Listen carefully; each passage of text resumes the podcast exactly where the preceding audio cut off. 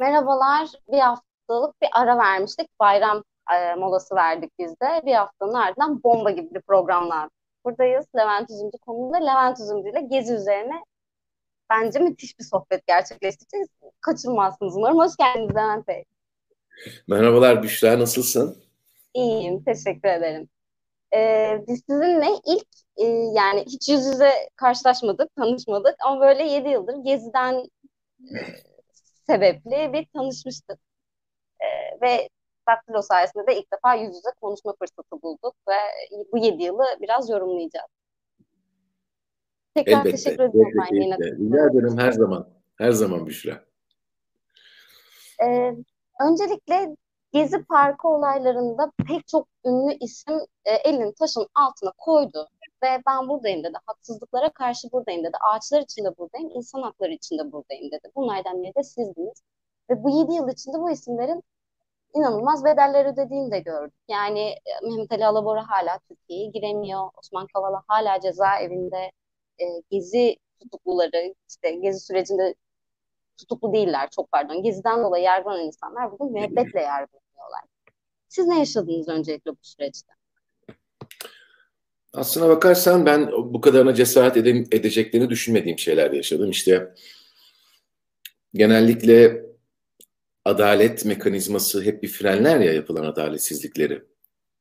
Eğer demokratik ve bir hukuk devleti içinde yaşıyorsanız her zaman buna güvenmişimdir. 1980 darbesinde de 60 e, darbesinde de muhtıralarda da e, işte 12 Mart döneminden bahsediyorum. O zamanlarda da hep adaletin bir noktada adaletsizliğe karşı dur dediği bir hikaye vardı. Fakat şeyi ben tabii ki e, bilemedim.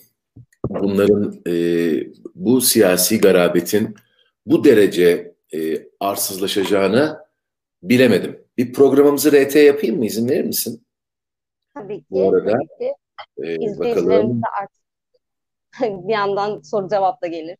Belki. Hem öyle bir şey de olur. Ama bakayım nereden ismimin neler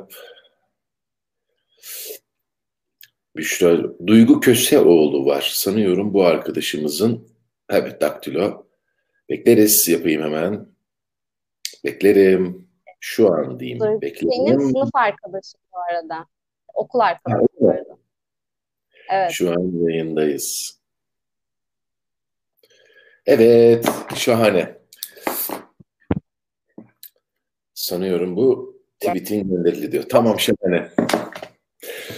O sırada devlet petrolünden yani sonrasında ihraç edildiniz ve sizin ben hatırlıyorum böyle bir tweetime sadece bir cevap vermeniz yetiyordu ya da bir retweet etmeniz yetiyordu. Anında böyle bir sürü troll hem size hem bana hem ulaşan herkese küfür ediyordu. Yani sizin çok üstüne gelin, sizin çok üstünüze gelindiğini hatırlıyorum o dönemde. Ee, evet ama dediğim gibi bunların olması normal çünkü bunu yapmak için maaş alan ya da o maaşlara yancılık yapma e, ateşiyle yanıp tutuşan bir takım şahıslar var etrafta. Şunu anlatamadık yani bu bir taraftarlık, bu bir maç değil, bir taraftarlık durumu yok. Herkes bu ülkenin iyiye ve güzele gitmesini istiyor. Ama e, bu kadrolarla, bu ideolojiyle, bu yok saymayla bu ülke daha iyiye gitmeyecek. Biz de bunu söyledik. E, bunu anlatmaya çalıştık farklılıklarımızla bir arada yaşayabileceğimizi herkese Gezi Parkı'nda gösterebildiğimiz için sürekli Gezi Parkı'nı geziciler mantığı içerisinde bir potada eritmeye çalışıyorlar. Aslında orada korktukları şey, görmekten çekindikleri şey, o parkta sadece CHP'lilerin, o parkta sadece MHP'lilerin, o dönem için söylüyorum, o parkta sadece LGBT'lilerin, ya da sadece antikapitalist Müslümanların yani toplumun bütün hepsinin olduğunu gördükleri andan itibaren onu geziciler potasında eritmeye çalıştılar.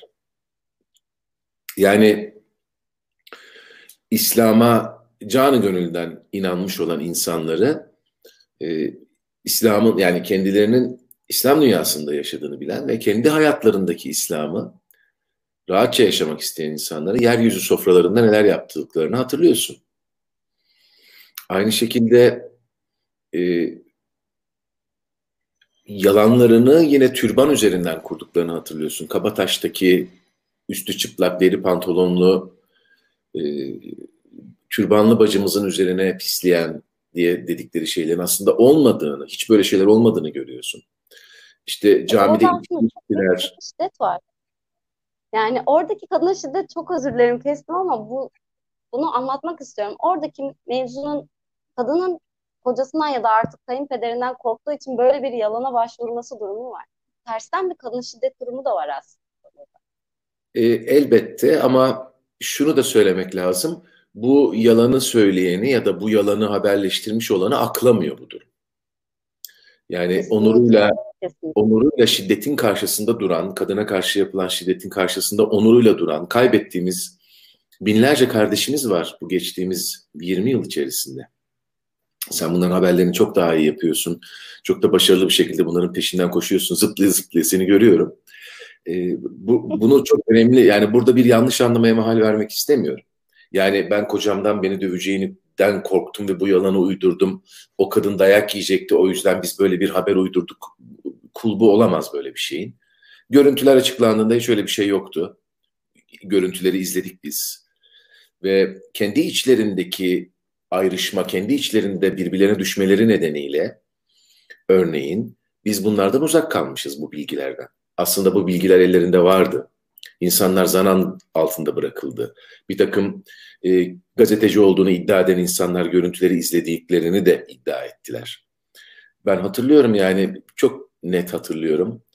E, Levent Kazak bu görüntüleri izlediğini söyleyen şahıslardan birine siz gerçekten bu görüntüleri izlediniz mi diye sormuş ve karşılığında hani zamanında gazete yönetmiş olan bir saygınlığı bir güvene sahip olan insan o saygınlığını ve güvenini kullanarak izledim görüntüler korkunç demişti.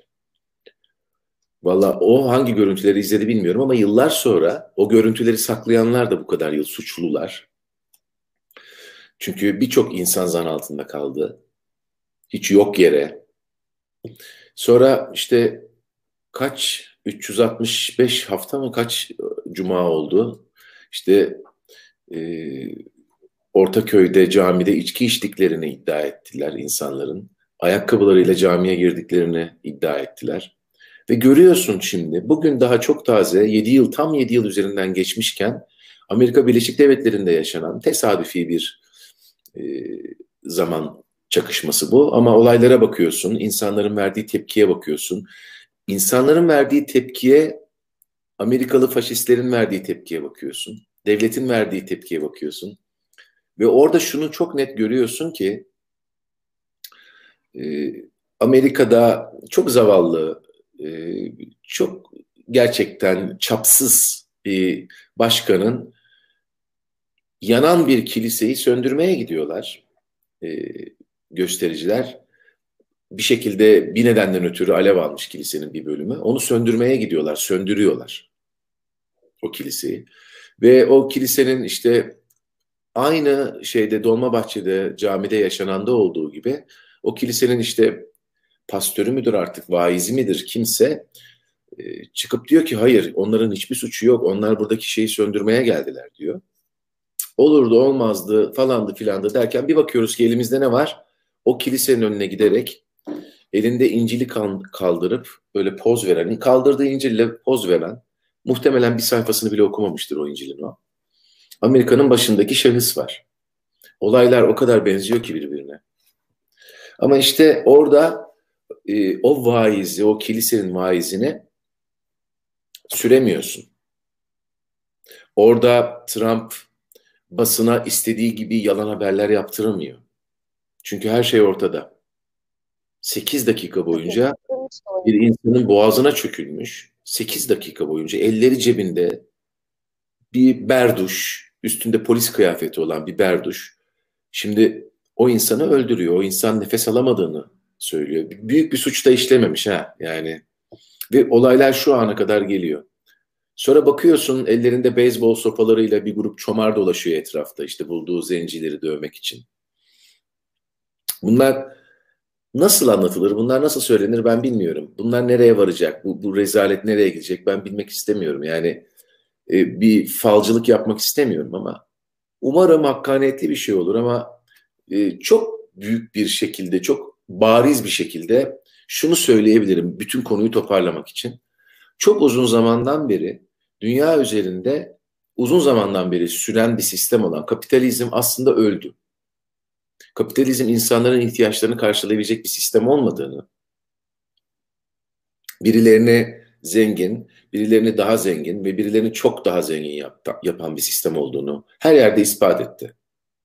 Gelir dağılımındaki dengesizlik, eğitimdeki dengesizlik, sağlıktaki dengesizlik, barınmada, beslenmedeki dengesizlik sonuçta kendine adalet isteyen insanlar karşısında adalette dengesizlik olarak ortaya çıkarttı. Dünyanın her yerinde adaletsizlikler yapılıyor. Çünkü temelinde yok kapitalizmin adalet diye bir şey. Bir rekabet sistemi kendi içerisinde. Ee, insanların eşit üleşmesinin önüne geçen bir sistem bu. Bu sistem öldü. Fakat cenazeyi kimse kaldırmıyor.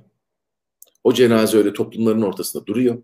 Hepimizin ortasında. Ve maalesef ve ne acıdır ki yeni de bir türlü doğamıyor. Çünkü cenaze o kadar ağır ki onun doğacağı filizlerin üstüne koydular o cenazeyi. O filizler de bir yer bulup o tabutu aşamıyorlar maalesef.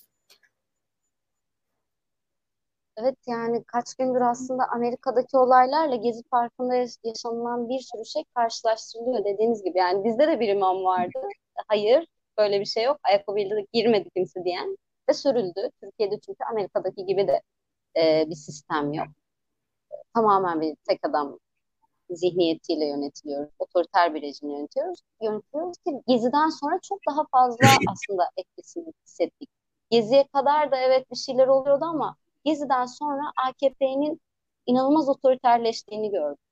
Ee, evet bir AVM yapamadı ama sonuç olarak biz e, yıllardır AKP gibi bir iktidarla hatırlıyorsunuz Gezi sonrasında çok kısa bir dönem içinde mesela eylemler çok kalabalık olurdu. İşte 1 Mayıslar, ekoloji eylemleri. Bir süre sonra ben 10 kişilik, 20 kişilik, 30 kişilik basın açıklamaları görmeye başladım.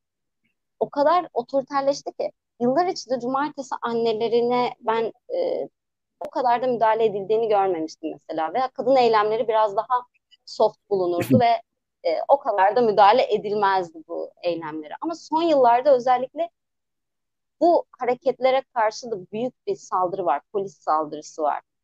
E, sanki bu biraz gezinin korkusu mu? Yani tekrar insanları bir araya getirmek mi istemiyorlar? E, toplu bir muhalif insan görünümünden mi korkuyorlar? Ben kadın eylemleri için bunu düşünüyorum mesela. Çünkü evet Gezi'de biraz önce dediğiniz gibi çok renkliydi. Yani ben hatırlıyorsunuzdur siz. Ben başörtülüydüm Gezi Parkı olaylarındayken ve e, ben Gezi'ye gidemedim. İstanbul'a hayatımda hiç gitmemiştim ama böyle Twitter'dan hayatımda hiç mis sokağı bile bilmiyorum. Mis sokakla biber gazı var falan diye tweet yapıyordum yani. Bir şekilde adapte olmuştum. Konya'daydın Benim değil mi? Ben Sinop'taydım. Konya'yı bile kazanmamıştım. Ha daha kazanamamıştım. Daha okula bile başlamamıştım evet. Doğru Sinop. Ee, diğer arkadaşlarım vardı işte başörtülü olan ve aynı anda bize bir sürü insan küfrediyordu. Aynı şekilde LGBT bireyleri vardı. Sizler vardınız. Oyuncular vardı. işte sinemacılar, tiyatrocular. İşte e, onun dışında doktorlar vardı. Yaralara müdahale işte etmek isteyen. Ama e, kadın eylemlerinde de benzer bir şey var. Biz hiçbirimiz aynı değiliz. LGBT bireyleri var, muhafazakar kadınlar var, liberal kadınlar var, seküler kadınlar var ve bir aradayız. Sanki özellikle bu çeşitlilikten çekiniyor gibiler. Yani evet biz tek tek olduğumuz zaman mücadele edilebilir pozisyondayız. Ama birleştiğimiz andan itibaren e, zaten çatırdamakta olan bir iktidar için büyük bir tehdit sanki. Şöyle bir şey söyleyeceğim. E, bütün hikaye şuna doğru kilitlendi bendensin ya da değilsin. Bu kadar basitleştirdiler. Star Wars gibi iyiler var, kötüler var. Yani bu sadeleşmeyi yaptılar.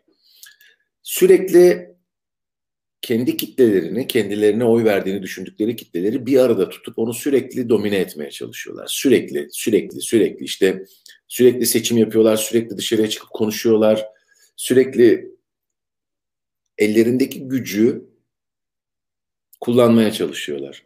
Ve bütün hikaye iktidarı kaybetmemek üzerine kurulu. Yani olay tamamen artık buna doğru evrildi. Biz burada durmaya devam edelim. Peki iktidarda durmamız için ne yapmamız gerekiyor? Ne yaparsan yap mübahtır. Peki abi ben de ne yaparsam yapacağım. Dezenformasyon yapacağım. Yalan söyleyeceğim. Tek seslilik yaratacağım. Düşmanlık, kutuplaştırma yaratacağım. Ne gerekiyorsa yapacağım. Ve farkındaysan şöyle bir turnusol kağıdı var. Eğer alacakları sonuca güvenirlerse emin ol erken seçim yaparlar. Demek ki güvenmiyorlar. Alacakları sonuca güvenmiyorlar ki erken seçim yapmıyorlar. Yani e, mesela Gezi Parkı olaylarında evet bir e, çatırdama hissedildi ama Gezi Parkı olayları bir şekilde iktidara yaradı. Kendi kitlesini bir toparladı. Bakın ben nasıl mağdurum, beni nasıl ezmeye, beni nasıl yıkmaya çalışıyorlar gibi öyle bir mağduriyetle tekrar ortaya çıkmış oldu. 7 Haziran arkasından 1 Kasım getirdi derken aslında şu an Gezi Parkı döneminden bile daha çıkmazda olduğu bir dönemde sanki AKP. Ben öyle hissediyorum, öyle hissediyorlar. E işte ben de onu söylemeye çalışıyorum. Eğer bu kadar büyük bir çıkmazda olmasa, iktidarı kaybetme çıkmazında, e, bence hemen bir erken seçim ya da bir bir şey uydurup bir seçim, bir bir şey bir şey olurdu yani. Bilemiyorum artık yani ne kaldı artık yapmadıkları seçim onu da bilmiyorum. Dikkat edersen geçen yılki e, büyük kaybedişten sonra İstanbul kaybedişinden sonra e, balkondan 3 4,5 yıl seçim yok daha demişti. Hatırlar mısın bilmiyorum. Ya bu çok önemli bir şeydi aslında yani durumun ne kadar kötüye gittiği, aslında oyların ne kadar eridiğini hepimizden çok daha iyi biliyorlar. Önemli soru şu, neden iktidarı kaybetmek istemiyorlar? Neden?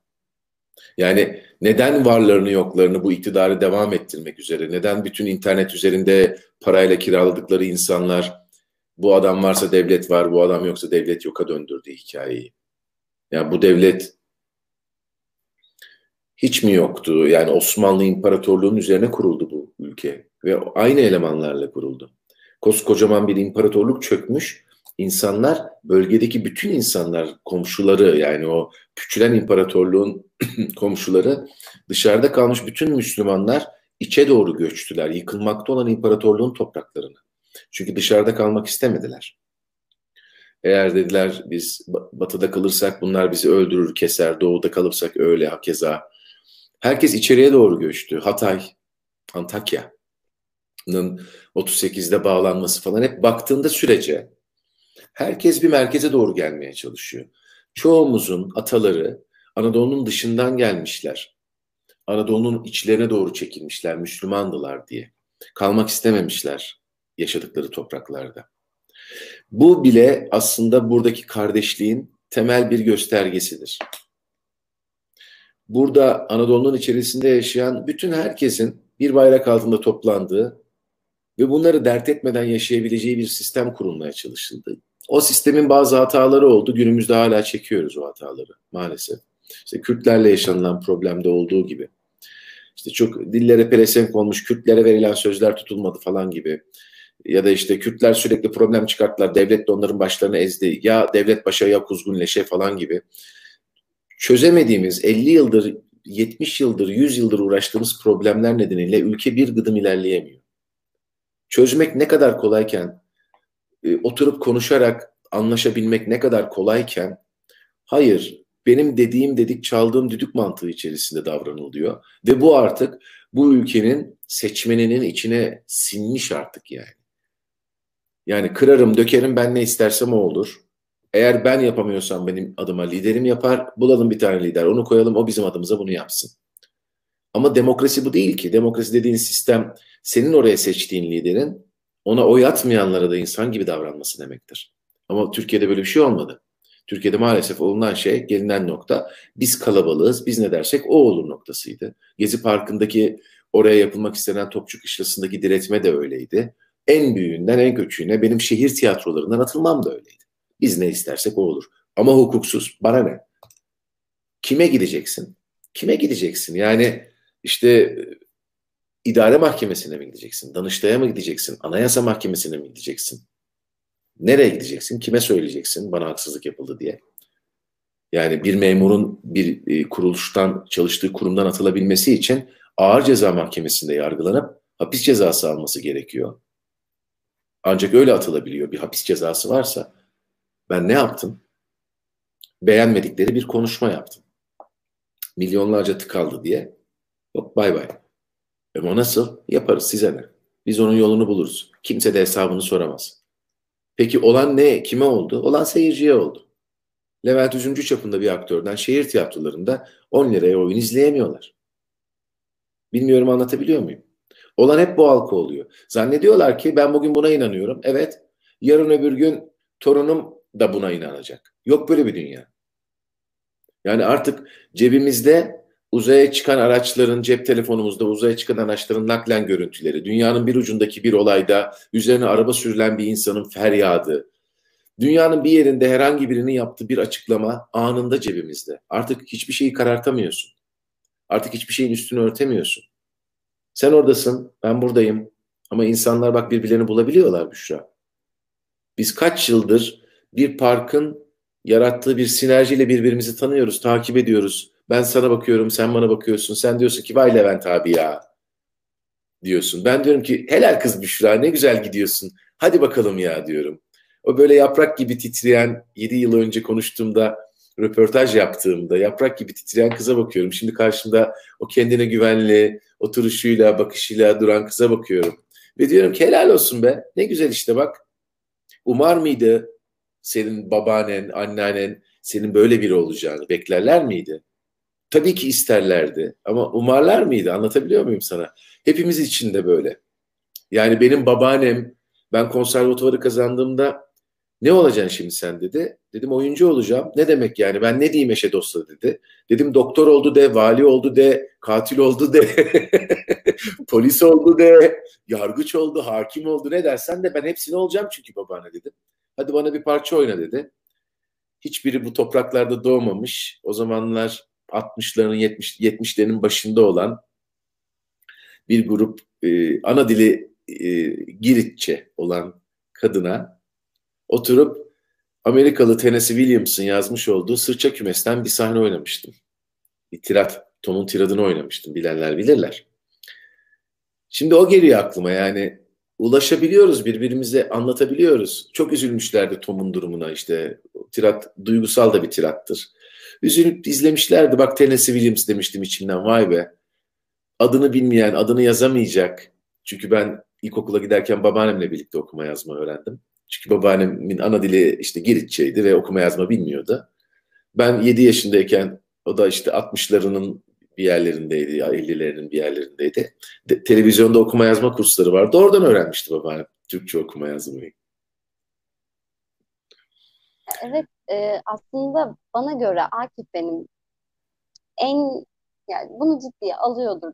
Hiç dillendirmiyorlar ama Erdoğan nesli dediğimiz bir nesil var. Yani ben 26 yaşındayım. Şöyle aklı selim olduğum dönemlere bakıyorum. Ben AKP dışında bir iktidar gördüm diyemem. Yani hatırlamıyorum çünkü 8 yaşındaydım. İktidar olduklarında 2002 yılında. Öte yandan 2000 doğumlular oy kullanıyor. Ve şu hani gençlerin dönüşümü gibi bakılıyor buna ama aslında gençlerin dönüşümüyle ilgili bir durum var mı tam emin değilim. Çünkü aileyle çatışma her zaman olan bir şeydir genç insanlarda ve 20 yıldır bir iktidar var. Ve genç insanlar tabii ki aileleri gibi düşünmüyorlar. Ben bunlarla ilgili böyle e, çalışmalar yapmaya çalışıyorum, röportajlar yapıyorum. En sonunda İmamoğlu'nun kazandığı İstanbul seçimlerinde o sıralarda bir röportaj e, serisi yapmıştım. Çok acayip şeyler söylüyorlar. Yani eskiden gerçekten de hala belki ailelerimiz söylüyor. Siz önceden görseydiniz işte sağlık sistemi şöyleydi bilmem neydi. Önceden yaşasaydınız bunları demezdiniz gibi söylemleri var. Özellikle muhafazakar ailelerde çok var bu ama insanlar diyor ki ben bunları neden dinliyorum? Benim bugün yaşadığım bana yetiyor. Ben üniversiteden mezun oldum. Asgari ücretle çalışmak zorundayım. Bedava çalışmak zorundayım ya da iş bulamıyorum. İşte 20 bin liraya yakın kredi borcum var. Yani ben şimdi 30 yıl önceki mevzuyu neden düşüneyim diyor. Çok normal olarak. Çok daha hayati sorunları var. Bunun yanı sıra dediğiniz gibi sosyal medya elimizin altında her şeyi görüyoruz. Amerika'da olan e, ırkçı saldırıları görebiliyoruz en basitinden. Protestoları an be an izleyebiliyoruz. İzlememiz yetmiyor. Kendi ülkemizde kıyaslayabiliyoruz. Yani bu kadar hızlı dönüşen bir çağdayız. O yüzden aslında e, AKP'yi asıl zayıflatacak olan şey bu gelen yeni nesil sanırım ve ilk işaret fişeğini geziyle vermişti zaten bu yeni nesilde. Çoğunlukla genç insanlardan Ama oluşan bir Şunu da unutma yani Gezi'de 10 yaşında olan ne olduğunu bilmeyen çocuklar şu an 17 yaşındalar, 18 yaşındalar. Reşit olmak üzereler.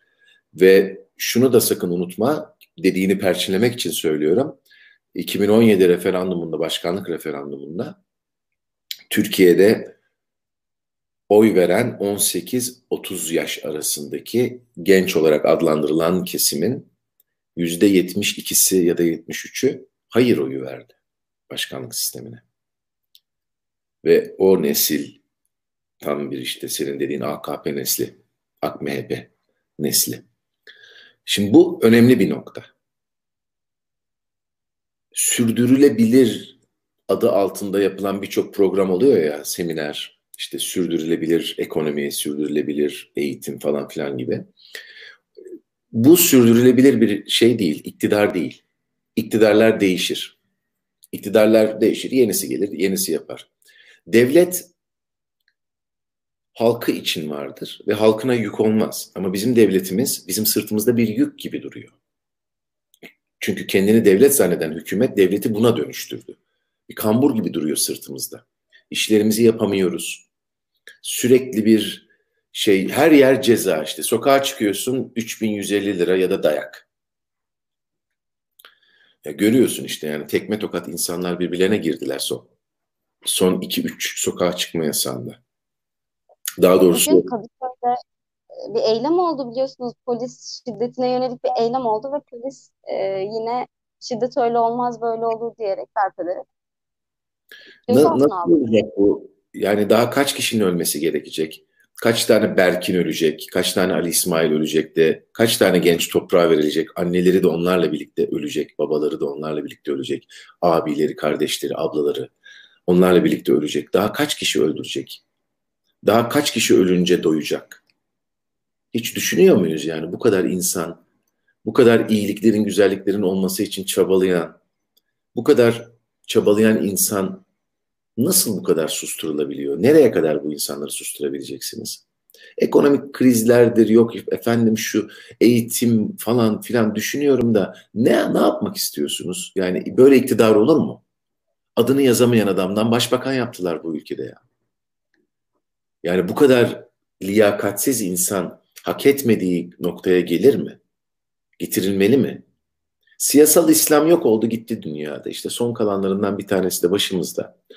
Hala işte ne o Ayasofya'yı ibadete açmak dertleriyle falan yanıp tutuşuyorlar.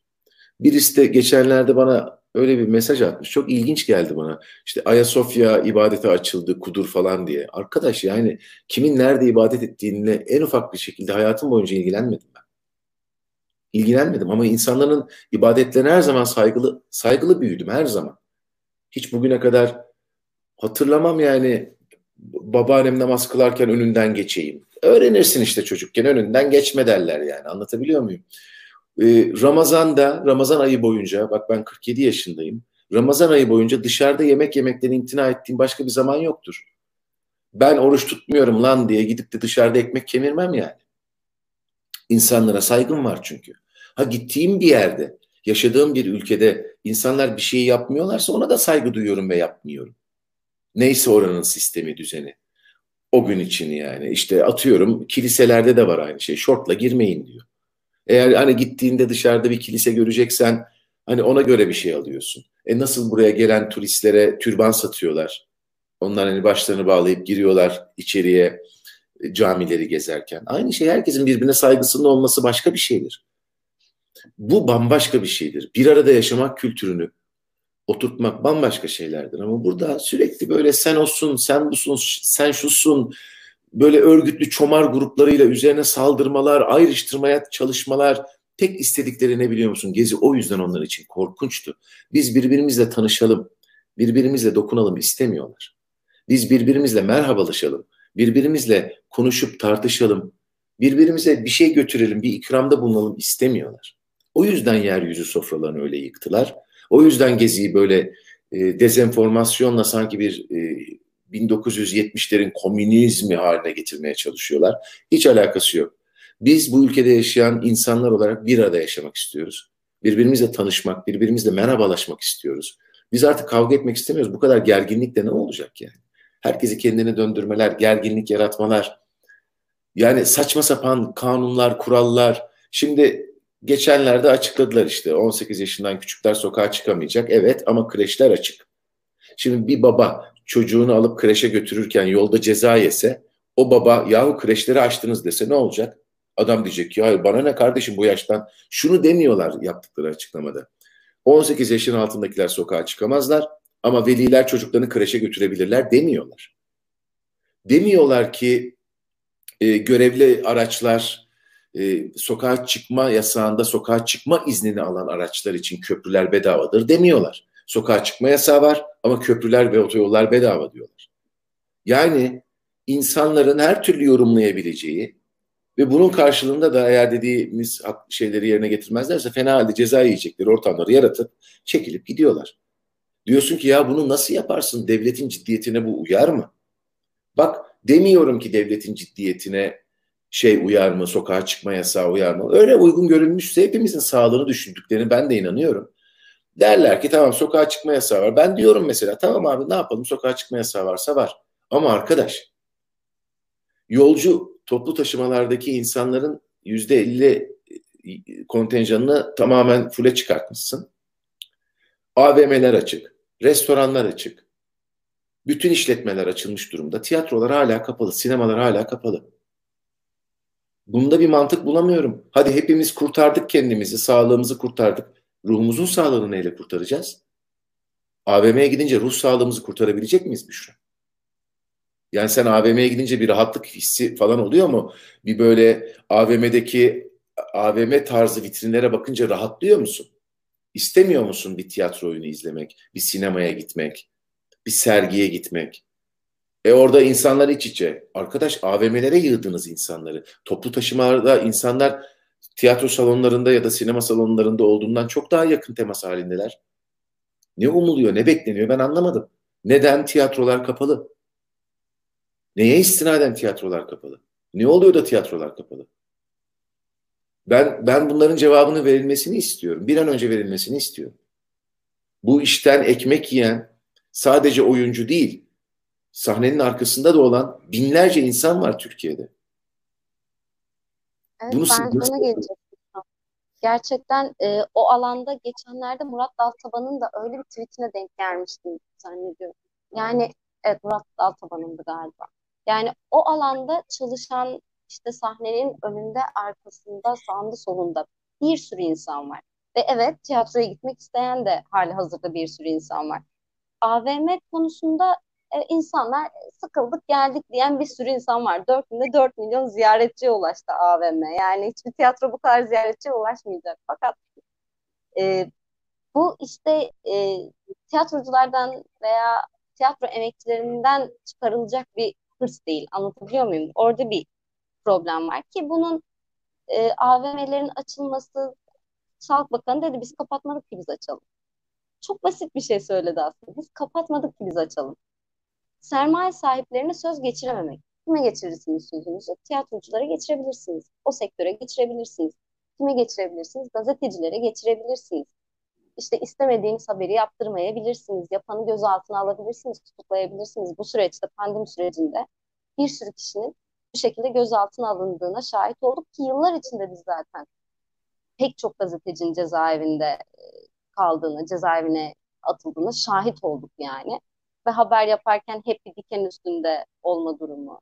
Televizyon izleyemiyorum. Son 3 aydır ailemle olduğum için televizyona çok fazla maruz kaldım ve haberleri izleyemiyorum gerçekten inanılmaz durumda. Ama şöyle de bir durum var.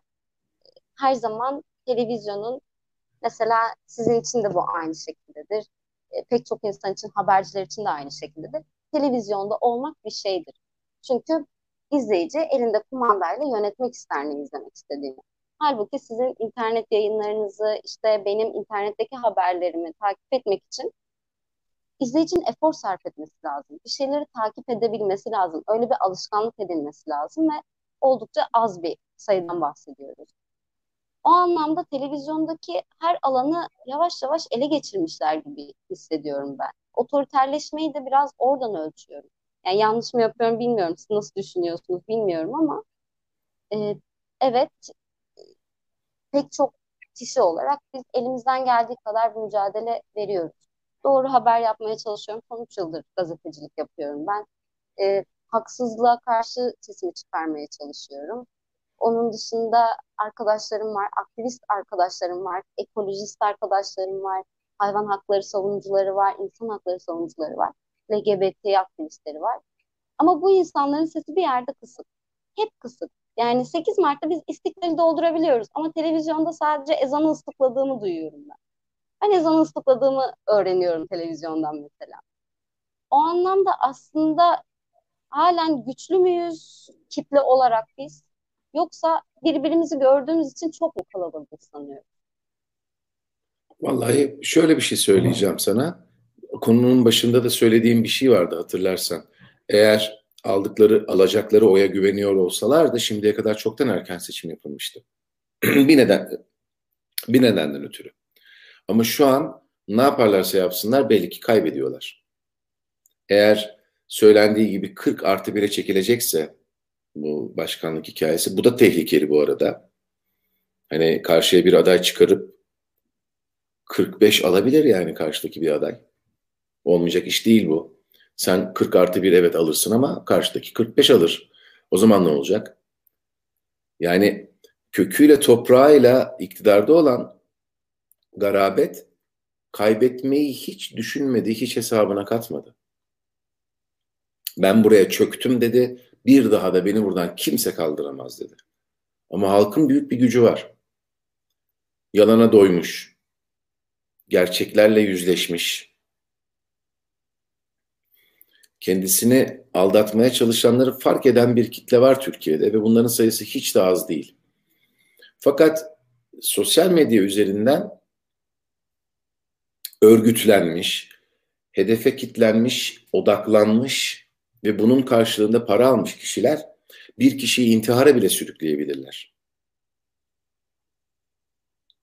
Çünkü çok organizeler ve bu tarz vicdansız insanlar çok kolay organize olup hiçbir kişilikleri olmadığı için kendilerine söylenen şeyi gözlerini kırpmadan yaparlar. İnsani duygular seni frenler ya bazı haksızlıklarda, hukuksuzluklarda, sen onun bir parçası olamazsın. Olamazsın. İstesen de olamazsın. Üstüne para verseler de olamazsın ya. Çünkü bir kişilik sahibisin. Bu insanlar değiller. Bu insanların varlıklarının tek sebebi var olmaları. İşte onlara verilen paralar, aldıkları emirler, onlara gösterdikleri, o emirlere gösterdikleri itaatler. Ve böyle bir sistem içerisinde kendini yalnız hissedebilirsin. Kendini azmış gibi görebilirsin. Ama ya da korkup sesini çıkartmayabilirsin. Çünkü tam saha pres yapılıyor Büşra şu an. Basketbolda vardır o. Nefes aldırmazlar. Topu oyuna sokamazsın. Tam saha pres yapıyorlar. Kadıköy'de 10 kişi bir araya gelsin üstüne çöküyorlar. Bunun üzerine artık. Başka hiçbir şey değil. Sadece bunun üzerine. 8 Mart'ta kadınlar sık gazlı onlar seni protesto ettiği anda ezan okundu? Harika, müthiş fırsat. Hemen ezanı ıslıkladılar de. Bunlar suç. Eğer bizim anayasamızın birinci maddesi. Türkiye'de siyaset yapan insanların halklarına tahammüden yalan söylemesinin önüne geçen bir madde olaydı. Bugün Türkiye Cumhuriyeti hak ettiği 2020'yi yaşardı. Ama bize her gelen yalan söyledi. Ve o yalanlara inanacak bir kitle her zaman vardı bu ülkede. Ama bu sizi iyi bir siyasetçi yapmaz. Yaptığınız siyaseti iyi bir siyaset yapmaz. 3 yaşında bir çocuğa eline almış olduğun bir nesneyi hop yaparsın. 3 yaşında çocuk seni müthiş bir sihirbaz zanneder. Senin bunu yok ettiğini düşünür. Sen onun gözünde müthiş bir sihirbaz olabilirsin. Ama bu seni müthiş bir sihirbaz yapmaz. Bu seni sadece iyi bir yalancı yapar. İnsanların zaaflarını böyle kullanmak, böyle bir takım sihirbazlık hareketleri yapıp onu anlayamayacak ama bayağı bir kişinin de hadi lan bu da hareket mi dediği hareketleri sırf onlar inanıyor diye kendini büyük sihirbaz zannedersen sonun felaket olur. Ne diyebilirim yani? Sonuçta bir gün gerçekten iyi bir sihirbaz çıkabilir karşına. Bunu sadece bir kişi için söylemiyorum. Bunu bir zihniyet için söylüyorum. Çok fazla bunu yapıyorlar. Gelip haktan hukuktan bahsediyorlar. Dinden imandan bahsediyorlar. Kutsallıktan bahsediyorlar. Cami satıyorlar. Cami yıkıyorlar. Evet, haktan hukuktan bahsetmek demişken aslında aklıma da bugün şey geldi. Ee, basın özgürlüğünden bahsettiler bugün. TRT World'de bir saldırı yapılmış Amerika'da ve e, Amerika'yı kınadılar. Basın özgürlüğü çok hayatidir falan diyerek. E, işte ırkçı saldırıyı zaten Amerika'daki ırkçı saldırıları sürekli kınıyorlar. Türkiye'de hiç ırkçı saldırıyla karşılaşmıyormuşuz gibi. Çünkü Türkiye'de şunu ayırt edemiyorlar. Siyahilere yapılan ırkçı saldırıdır. Örneğin Kürtlere yapılan değildir. Çünkü kimlik olarak gördükleri için büyük ihtimalle bunu kimlik siyaseti olarak gördükleri için de olabilir diye düşünüyorum. Ya da bir şekilde yok abi biz, biz e, ırkçılık yapmayız ya falan işte bilmiyorum çok mu naif görüyorlar kendi devletlerini yani kendi devletlerini derken şu an içinde bulunduğumuz AKP hükümetinin başında olan devleti. Bir böyle bir durum var. Öte yandan daha geçen aylarda öldürülen Suriyeli Ali var. Irkçılıktan bahsedeceksek önden iki kurşun kasığından ve kalbinden yediği iki kurşunla öldü bu çocuk. Polis tarafından öldürüldü. Berkin Elvan polis tarafından öldürüldü. Annesi kürsülerden yuhalı. Ya evet ve Gülsüm teyzeyi ben en son e, mahkemelerinden birine, dava işte duruşmalarından birine gitmiştim ve Gülsüm Elvan, Sami Elvan her gün, her mahkemede, her duruşmada aynı videoyu izlemek zorunda kalıyor. Çocuklarının öldürüldüğü aynı videoyu izlemek zorunda kalıyorlar bu insanlar. Ve sürekli sinir krizi geçiriyor, geçiriyor Gülsüm Elvan. Yani bu alışılabilecek bir şey değildir. Sanki Türkiye'de hiçbir zaman polis çocuk öldürmemiş. Türkiye'de hiçbir zaman çocuk insan öldürmemiş polis gibi davranmaları bana çok absürt geliyor ve bunu bilinçli mi yapıyorlar anlamıyorum. En basitinden artık bizimle dalga geçtiklerini düşünüyorum ben. Ama bak ne şimdi, demek basın özgürlüğü çok hayatiydi? E, o tabii çok önemli bir goy goy emekçisi. Onları söylemek için oraya oturtulmuş. Şöyle bakmak lazım. Normal bir standartta bir devlet yönetiminde bu şahıs o görevi yapabilir miydi? Öyle bakacaksın. Çok uzun yıllardan beri görev hak edenler yapmıyor Türkiye'de. Bir iki tane elimizde çok değerli büyükelçi kalmış, onları görevinden alıyorlar. Bir iki tane elimizde 15 Temmuz olaylarında o tayfa ile birlikte hareket etmemiş, gerçekten doğru düzgün subaylarımız vardı, generallerimiz vardı. Hepsini görevden aldılar ya da istifa etmesini beklediler. Farkında mısın bilmiyorum yani. Görüyorsundur sen de. Yol ortasında bir trafikte geçme sebebiyle Sidar'ı öldürdüler. Yani görüntüleri de var. Kimin öldürdüğü belli. Bu katilin peşine düşmüş halk, Sidar'ın işte akrabaları, eşi, dostu, tanıdıkları. Bu herifin etrafta dolaşmalarını, elini kolunu sallayarak yürümesini çekiyorlar ve bu herif yakalanamıyor. O zaman bu ne nasıl bir devlet? Bu nasıl bir devlet anlayışı? Çete liderleri serbest bırakılıyor. Birbirleriyle barışıyorlar. Parti liderlerini ziyaret ediyorlar e, otobüsler hapishanelerin önüne geliyor ve af, afla çıkmış birçok yan kesici suçlu, mahkemede suçlu bulunmuş. Tecavüz sanığı, hükümlüsü, hırsız, katil evet. serbest bırakılıyor. Ama mesela gazeteciler içeride işte Osman Kavala içeride, Ahmet Altan içeride. Çok yani, ilginç. Hatta Osman Kavala'nın o şeyi hatırlıyorum. Biz ofiste böyle şok olmuştuk. Yani haber müdürü hatta dedi ki e, herkes böyle birdenbire herkese beraat, herkese beraat falan dedi. Biz ne, gerçekten mi diye baktık. O da bence dedi sadece yani. İnşallah dedi. İki dakika geçmedi Osman Kavala'nın ve bütün e, yargılananların tahliye edildiğini, beraat ettiğini öğrendik. İnanılmazdı yani inanamadık zaten. İnanmadığımız kadar da varmış. Öbür gün Osman Kavala tekrar alındı. Akşamına tekrar alındı Osman Kavala. Yani ve hakimlere, savcılara soruşturma açıldı. Yani tamam hiçbir şeye inanmıyoruz. Hukukun üstünlüğü, işte e, hukukun işlediği, yargının bağımsız olduğuna inanmamız için birazcık bir yardımcı mı olsanız en azından böyle birkaç davada hemen akşamına almak nedir yani? Ve bu insanların kanıtlanmış hiçbir suçu yok. Osman Kavala en son casusluktan tutuklandı bir de. Hiç ortada yıllardır casusluk yok. E, aynen öyle. Yani adaleti nasıl aşındıracaklarını, nasıl bir kukla haline getireceklerini öğrenmiş durumdalar. Ve bu yoldan gidiyorlar. Gel benim atılmama bakalım. Benim şehir tiyatrolarından atılmama bakalım. Şimdi o çorbacılık yapan devrik azledilen belediye başkanı vardı ya bir tane. O, o işte beni görevden al işte dedi Allah affetsin demiş atmış imzamı atmış. Ben şimdi şunu söylüyorum.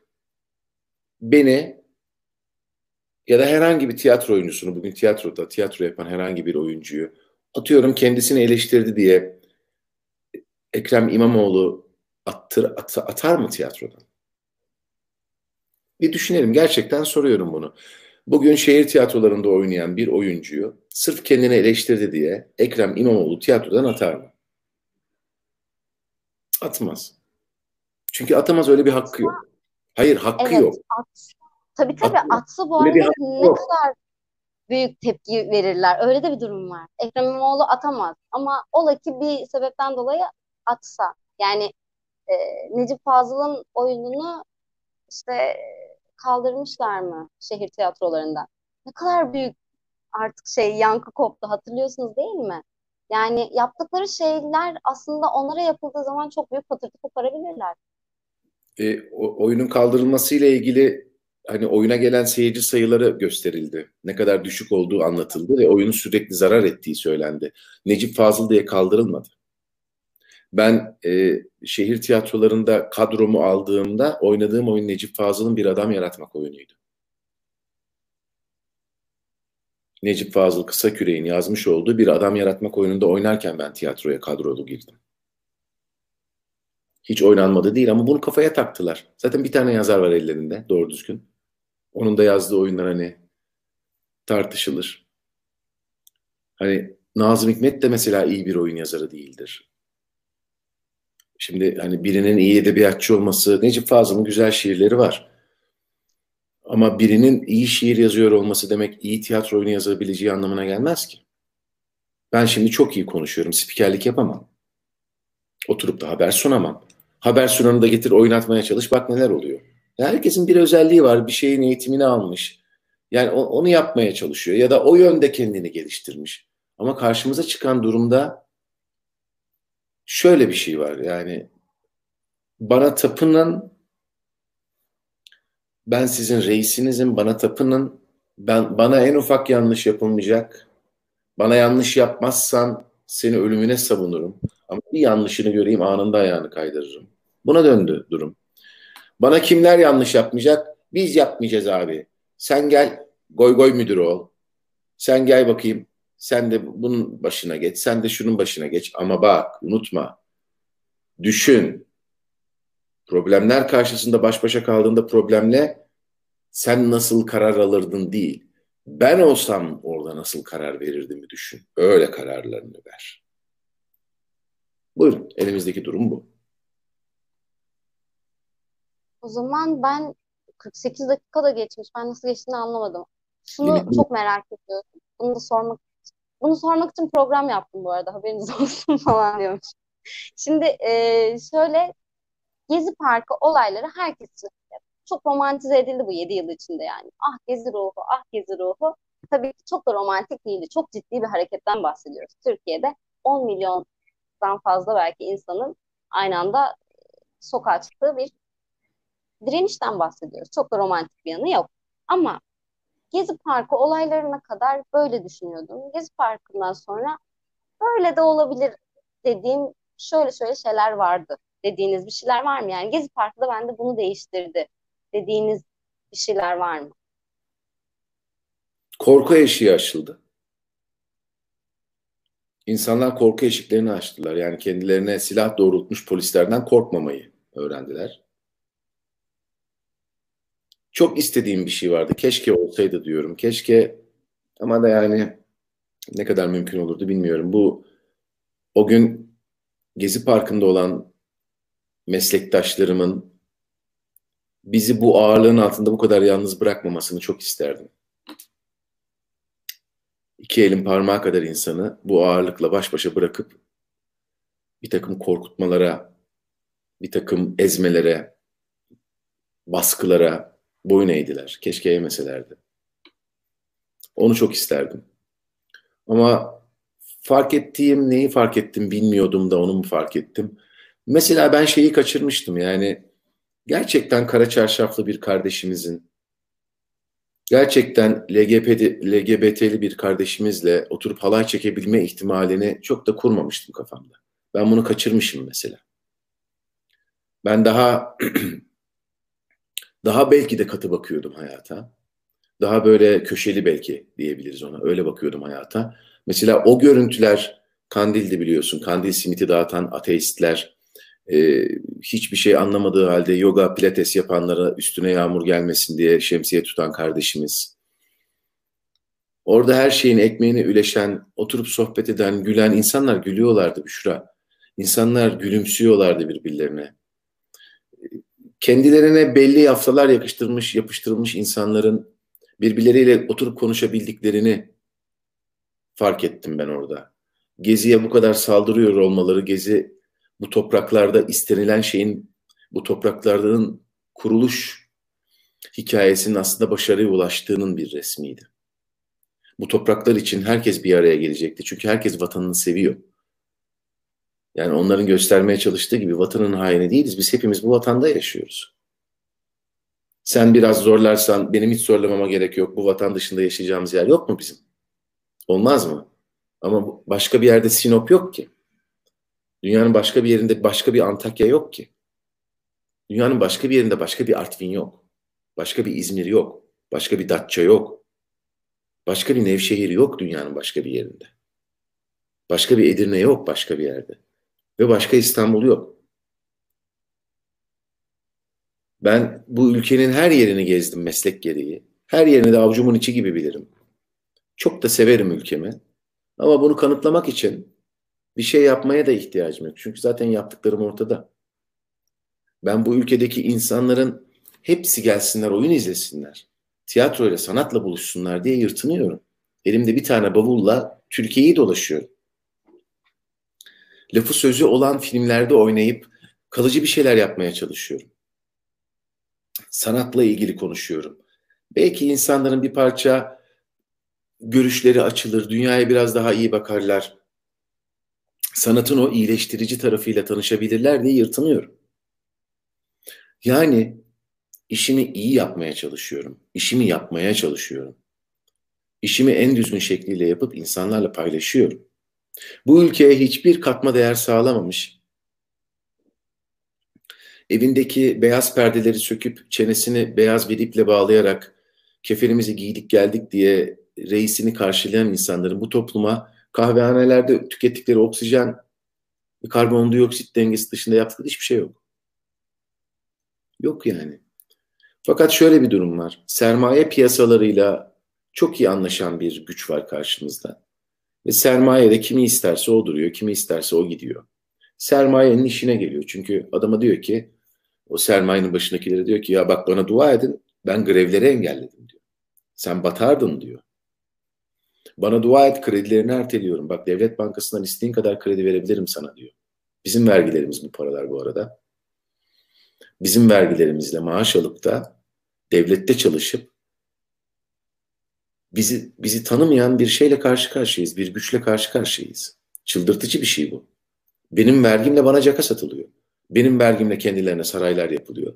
Benim vergimle, senin verginle, bizlerin vergisiyle beyaz çaylar içiliyor. Sumitiler yeniyor. Benim vergimle şaşalı bir hayat yaşanıyor. Gidip bilmem kaç milyon dolarlara uçaklar alınıyor. Sonra da gelip bana böyle yapılıyor. Benim vergimle yapıyorsun bu yolları. Sonra da yol yaptım deyip e, beni ezmeye çalışıyorsun. Ben yol yapılmasın mı diyorum. Nereden çıkmış bu? Yol yaptım. E yapacaksın sen devletsin. Senin görevin ne? Senin görevin ne? Yani sen bindiğin taksi şoförü ee, ama şş, ben de arabayı kullandım. E, abi sen şoförsün. İşin bu senin. Devletin işi sağlığı düzenlemek, eğitimi, milli eğitimi düzenlemek, adaleti sağlamak falan filan. Evet, bunlar var mı? Yok. Ne var? Yol yaptı. E tamam. Ama zaten devletin görevi bu. Hatta devletin görevlerinden bir tanesi de bu. Sen rahat yaşayasın diye. Sana ortam açmak. O yolları yapmak. Zaten olay bu. E neyi tartışıyoruz biz? Benim bizim vergimizle bize cakalar satmak, bizim vergimizle alınan silahlarla bizi vurmak, bizim vergimizle giydirilmiş polisin üniforması, postalıyla, silahıyla bizim üzerimize koşturulması. Bu korkunç bir şey ya. Devlet bize neden bu kadar yük? Ne oluyoruz da bu kadar yük? Bu kadar bir cennet vatanın biz neyini bölüşemedik de bu haldeyiz? Bunu düşünmek lazım. Bu yüzden geziciler, bu cumhuriyetin düşmanları ve bu vatana hiçbir katkısı olmayan insanlar tarafından her zaman hedef gösterilecektir. Size olan saldırılar devam ediyor mu? Yani gezi öncesinde mesela tabii ki yani Levent Üzümcü olduğunuz için çok fazla takipçiniz olduğunu tahmin ediyorum. Ama geziden sonra size e, saldırılar çok arttı. Bunu konuşmuştuk ama halen aynı şiddette devam ediyor mu? Ben ara sıra görüyorum size atılan saldırı mesajları ilginç yani. Hani ilginç bir e, hayal güçleri de var çünkü. Onu demek istiyorum. Yani tehditten ziyade.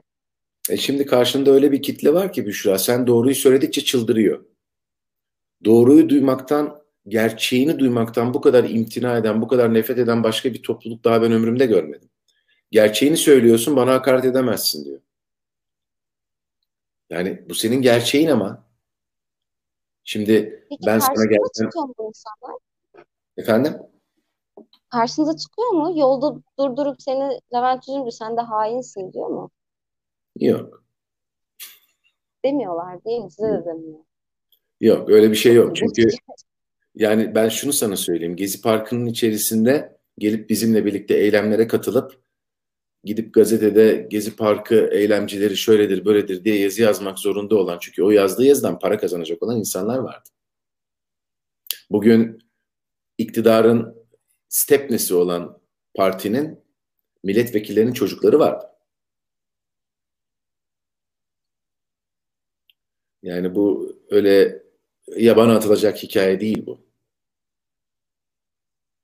Bugün Gezi Parkı'nın içerisinde insanlar yani o kadar iyiydiler ki oradaki devrim marketi işleten insanlar sivil polislermiş. Biz sonradan öğrendik. Parkın ortasındaki. Bakıyorsun şimdi Amerika'da herifin birinin arkadan fotoğrafını çekmişler. Üstünü de çizmişler. Gömlek var üzerinde. Altında bir tane kot pantolon var. Ve ayağında polis postalı. Kıç cebinde kelepçe ve üstünde gömleğin arkasından görülüyor kurşun geçilmez yelek. Yani bir polis sivil giydirmişler onu. Muhtemelen işte diyorlar ki git şuradaki camları kır. Burada provokasyon yarat ki biz hani galeyana getir halkı. Çok girdi bizim içimize de gezi sırasında. Bizi evet, galeyana getirmek isteyen. Halkı galeyana getirmek e, demir sopalar tutan insanlar vardı sağ solu döken. On, o görüntü niyeyse bir kalmış hafızamda. Ya Pek o görüntü Toma, Toma komedisini hatırla. Toma, Toma tiyatrosunu. Yani yakalanmış, karakola götürülüyor. Fotoğrafı var. İşte suçlu yakalandı, Toma'mızı yakan, yakaladık. Toma'mızı yakan suçlu yakalandı diye. Belinde silahı görünüyor fotoğrafta. Polisler koluna girmiş. yani yani arkadaş belindeki silahı görünüyor. Şimdi sen bir polis olarak biri tevkif ettiğinde ilk önce ne yaparsın? Değil mi? Üstünü ararsın. O halde o sokulur mu karakola? Yani böyle şey olur mu belinde silahla? Ne oldu? Tomamızı patlattı. Ama o toma patlatma olayını da gördük. Suyu böyle sıkıyordu. Pik diye atıyordu. yani elindeki molotof sönmesin diye. Bir molotofla bir tomayı orada yaktılar böyle. inanılmaz bir tiyatro. Gidişler gelişler falanlar filanlar. Rezalet. Rezalet. Sonra da işte geziciler şöyle, geziciler böyle. Gezicilerin ekonomiye verdiği zarar falan filan. Arkadaş damadın ekonomiye verdiği zarara baksana. Dolar bir doksan ki şöyle yani. büyüyoruz, böyle büyüyoruz. Ama aynı adam bundan bir yıl önce dedi ki biz Mars'a yol yaptık desek inanacak bir seçmen kitlemiz var. Yalnız bir şey söyleyeceğim. Öyle bir sokak röportajı vardı. İnanan seçmenler vardı. Ya bu bunda artık ben bunda bir şey yapılabileceğini düşünmüyorum. Bunlar çok büyük bir kitleyi yansılamıyorlar. Yani bugün tamam kandırılmış, hiç e, hani aklı aklını kullanmaktan e, imtina eden ya da onu fark etmeyen insanların olması normaldir. Her ülkede vardır bunlarda. Ama sermaye ve bu bu düzenin içinde bir çarkın dişlisi olmuş da ulan bu düzen bir bozulursa biz ayvayı yeriz diyen çok insan var. Hatta geçenlerde haberi de vardı.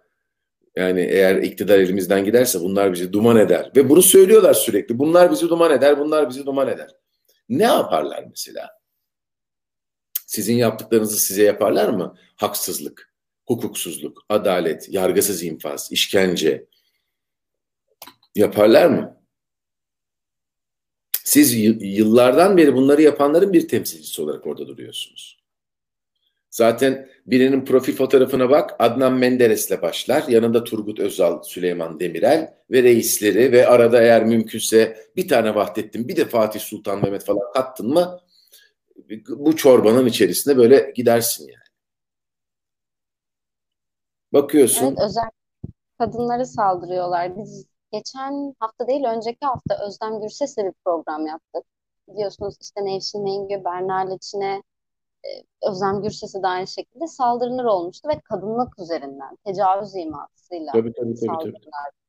Köpek oldular ama sonra biliyorsun değil mi özür dilemek için.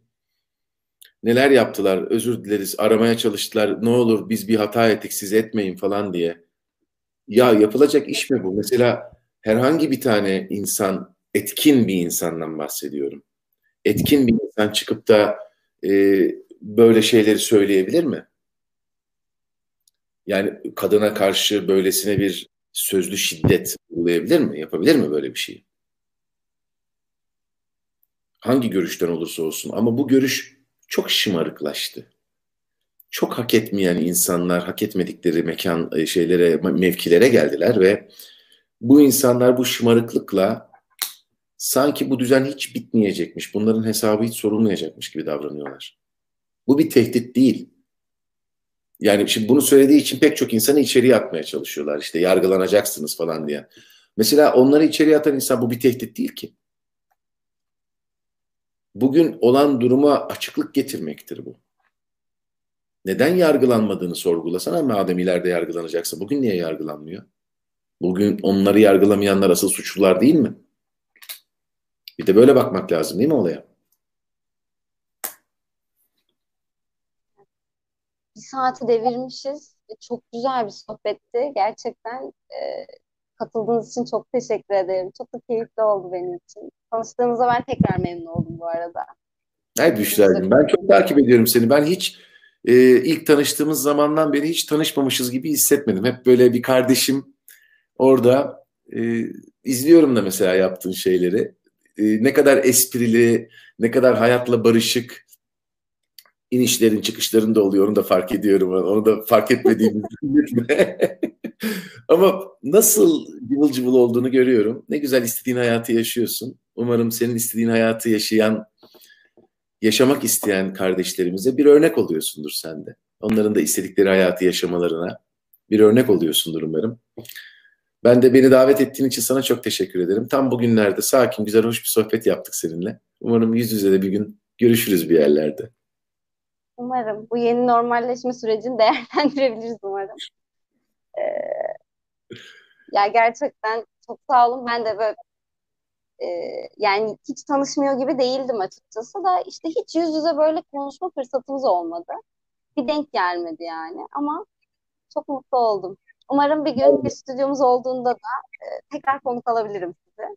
Alırsın. Elbette alırsın Büşra'cığım. Neşen kaybolmasın. Enerjin kaybolmasın. Umurun kaybolmasın tatlım.